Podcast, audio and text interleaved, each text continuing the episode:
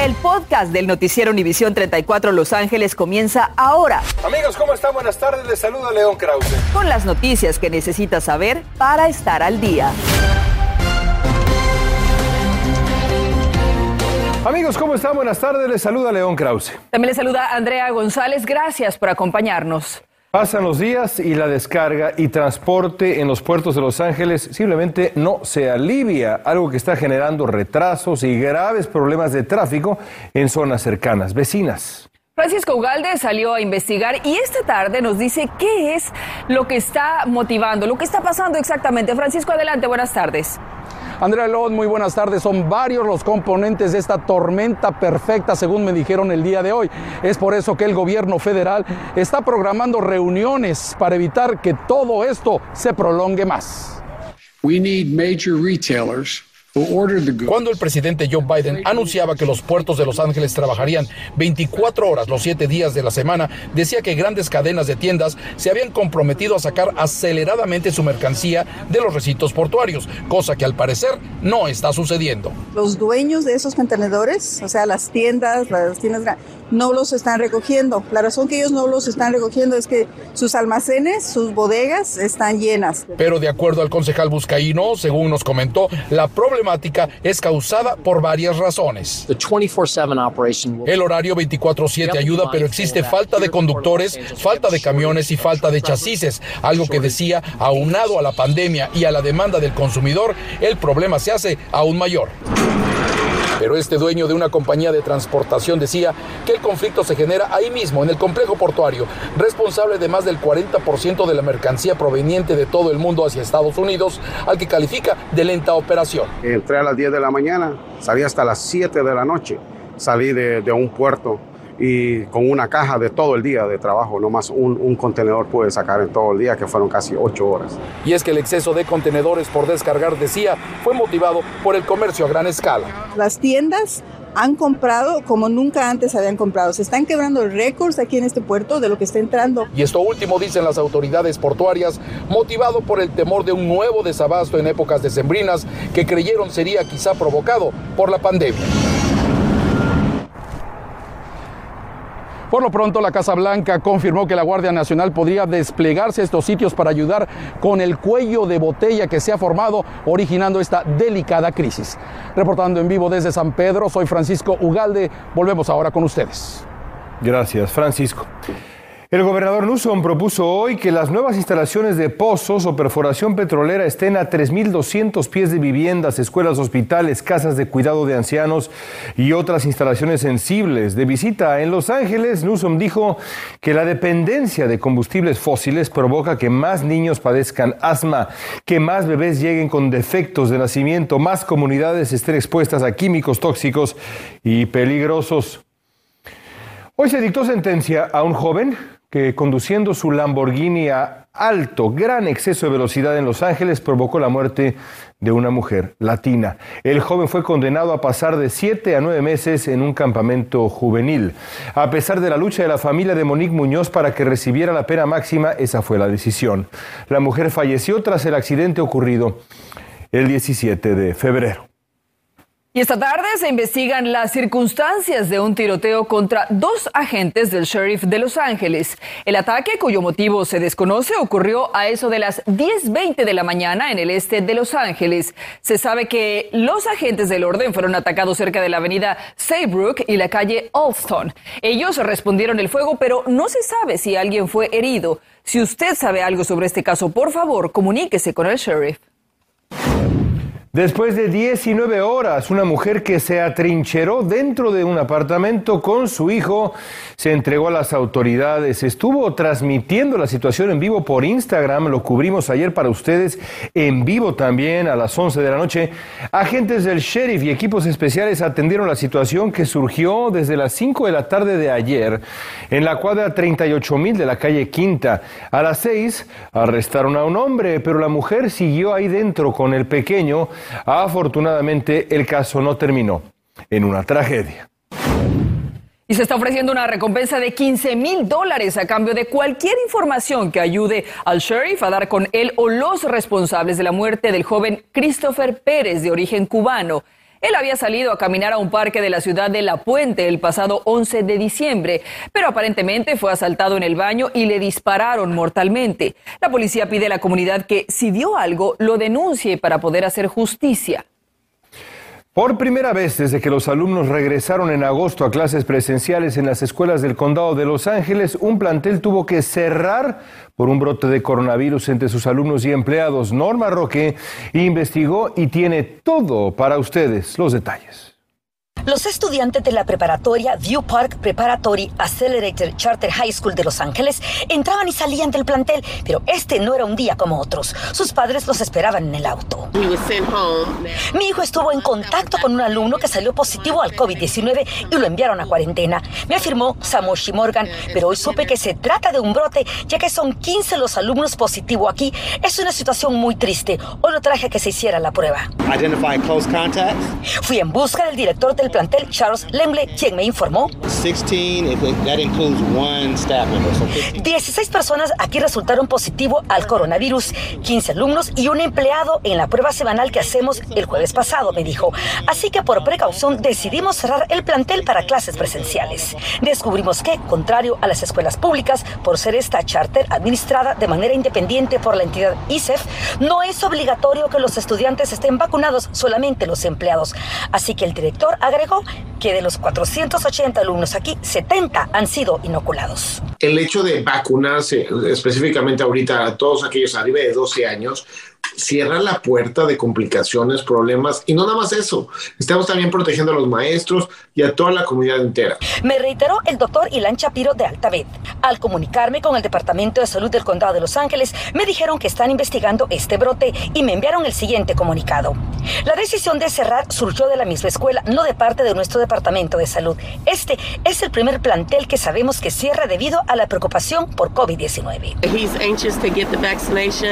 Por su parte, Morgan me dijo que por razones religiosas ella no está vacunada, pero que debido a este brote en la escuela de su hijo está pensando inocularlo. Fuera de cámara, otros padres me dijeron que la esperanza es que el brote de esta preparatoria no se repita en otros planteles. De ahí la importancia de la vacuna, reiteró el médico. Por otra parte, el director me dijo que planean abrir este lunes a clases presenciales, pero cada estudiante tiene que traer una prueba de COVID negativa. Incluso están haciendo la prueba aquí en el plantel. Regresamos a los estudios. Muy buenas tardes. Gracias a Norma Roque.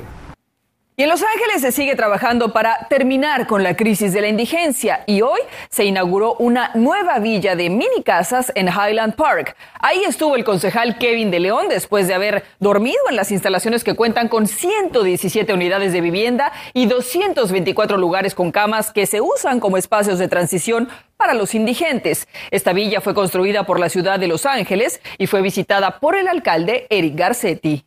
En Los Ángeles estamos trabajando muy duro con sitios como esto, con nueve viviendas, con um, uh, refugios. Y todas las cosas que necesitamos finalmente a parar la indigencia en Los Ángeles. Esta villa será operada por la misión de rescate del Valle y los indigentes serán recibidos a partir del 2 de noviembre. El concejal Kevin de León dijo que piensan construir 25 mil unidades de vivienda para los indigentes de Los Ángeles para el año 2025. 25 mil unidades no alcanzarían ni para la mitad del total de los indigentes en las calles. De ese tamaño es el problema. Hoy es el Día Nacional de la Alimentación y autoridades de salud realizaron una cumbre virtual para buscar la forma de hacer frente a la inseguridad alimentaria. Entre los participantes estuvo la doctora Bárbara Ferrer, directora de salud pública del condado. Reciente información de USC indica que uno de cada diez residentes de Los Ángeles tiene dificultad para alimentarse. Esto es casi un millón de angelinos. Hacemos una pausa y en instantes va en aumento el número de crímenes en contra de la comunidad hispana del sur de California. Usted puede ayudar a combatir esta clase de crimen. Y los CDC aprueban el poder combinar las vacunas de refuerzo, pero ¿qué tan seguro es esto? Lo analizamos más adelante.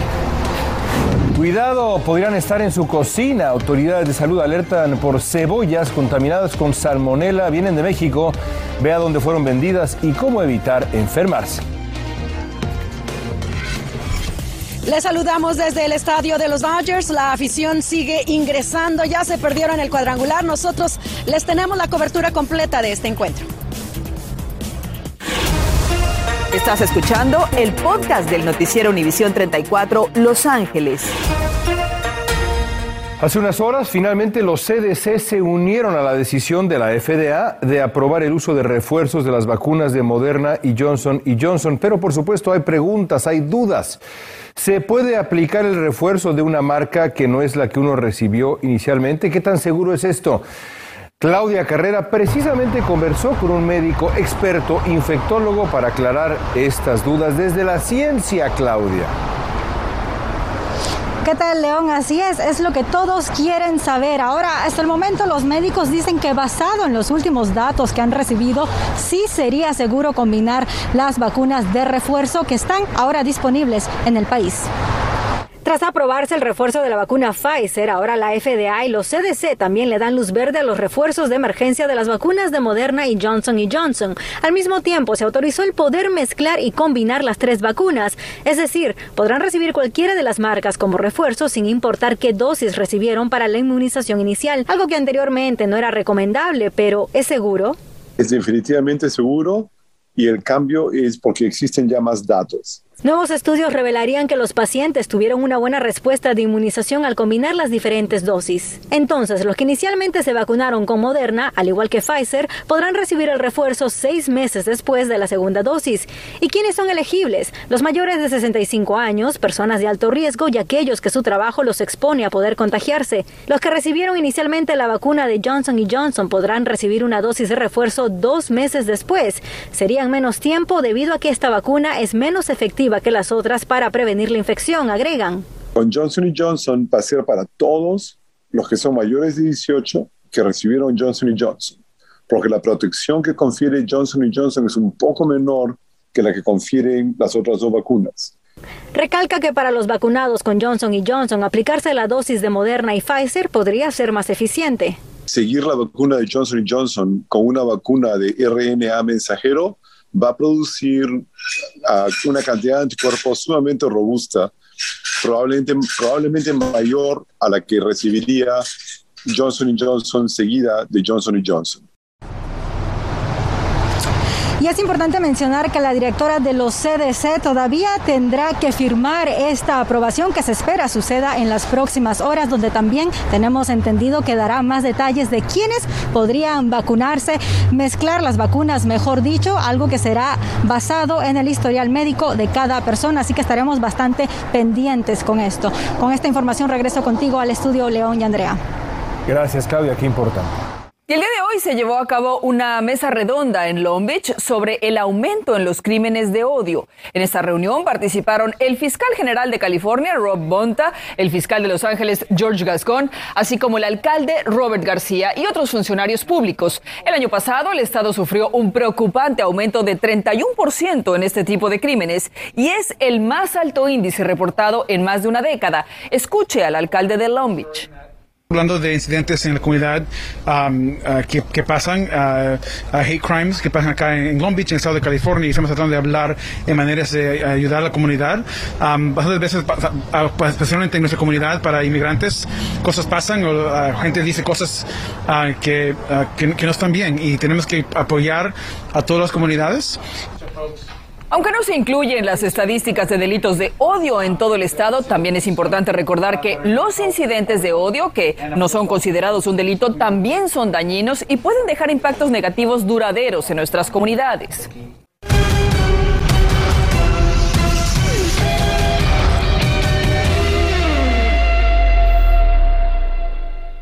Y bueno, ya está, ya está en marcha el partido en el estadio de los Dodgers. Eh, la cosa marcha, marcha moderadamente bien hasta este momento. Los Dodgers van arriba, tres carreras contra dos, contra un pitcher de Atlanta que eh, creció en Los Ángeles. Su gran ídolo era Sandy Koufax. Vámonos con Diana hasta el estadio de los Dodgers.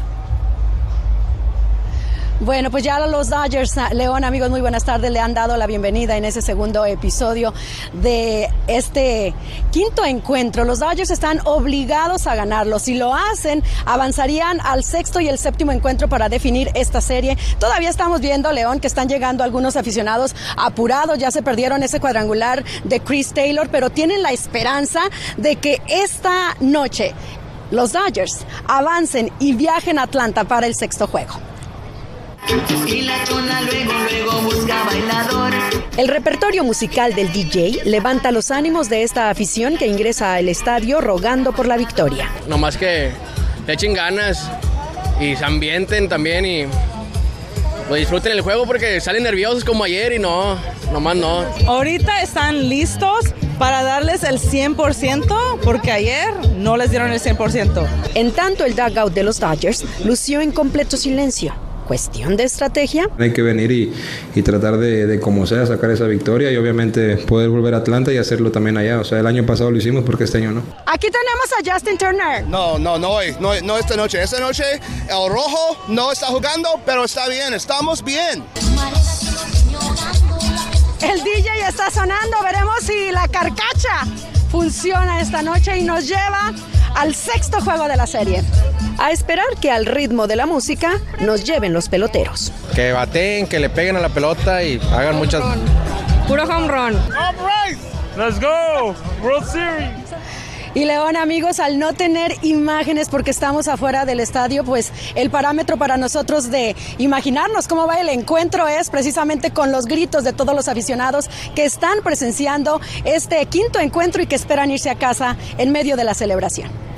Bueno, pues hay que ganar hoy, es, eh, es, ganar o la temporada se termina. Y si ganan los Dodgers, bueno, habrá oportunidad en Atlanta. Esto no se acaba hasta que se acaba. Es béisbol. Gracias, Diana. Así es, así es. Continuamos con el podcast del noticiero Univisión 34 Los Ángeles. El gobierno federal está pidiendo que no consuma usted cebollas procedentes de Chihuahua en México. La advertencia es porque 652 personas en el país ya se han enfermado por salmonela vinculada a esta cebolla chihuahuense. Esto incluye cebollas rojas, amarillas, blancas. Investigadores federales de salud están trabajando para determinar si hay otros proveedores ligados a este brote de salmonela. Por lo pronto evite la cebolla de Chihuahua. Y escuche esto, agacharse, cubrirse y agarrarse o sujetarse. Bueno, seguir estos tres simples pasos es fundamental cuando hay un terremoto. Hoy más de 7 millones y medio de californianos lo pusieron en práctica durante el Great California Shakeout, el simulacro que cada año se lleva a cabo para saber cómo protegerse ante un terremoto de gran magnitud. Los expertos recuerdan también la importancia de tener un plan de emergencia, agua y víveres para aguantar tres días, ya que calculan que eso podrían tardar los servicios de emergencia en llegar a usted en el peor de los casos. Hoy millones de personas se agacharon, se protegieron durante el gran simulacro Shakeout. Pero ¿sabía usted que hay una aplicación que lo alerta cuando hay un sismo? Le vamos a enseñar a las 11 paso a paso cómo bajarla, activarla, podría salvarle la vida. ¿eh? Y está cansado de la mascarilla sanitaria. La directora de salud del condado de Los Ángeles le tiene una recomendación antes de quitarse el cubrebocas de una vez por todas. Eso y más a las 11 y el resultado de los Dodgers, por supuesto. Y bueno, amigos, hoy 21 de octubre es Spirit Day, Día del Espíritu. Cada año millones de personas, celebridades, alzan la voz en contra del bullying, el acoso en apoyo de los jóvenes gays, lesbianas, bisexuales, transgénero, queer, LGBTQ. Así es, este movimiento comenzó cuando una joven estudiante reconoció las dificultades que estaban viviendo sus amistades de la comunidad LGBTQ y quiso hacer algo para que se sientan apoyados y queridos. Y con la ayuda de la organización GLAD, este movimiento ha crecido y ahora es eh, en la campaña anti-bullying más visible del mundo. Y aquí estamos en apoyo. Aquí tenemos. Así está nuestro pin que dice estamos en contra del acoso y en efecto estamos en contra del acoso. Así es, hay que terminar ya con esta práctica y por eso es que lo estamos promoviendo, que cada quien sea libre de amar a quien quiera, no importa pues el género, sino que el amor es el amor. Gracias por escuchar el podcast del noticiero Univisión 34 Los Ángeles. Puedes descubrir otros podcasts de Univisión en la aplicación de Euforia o en univision.com diagonal podcasts.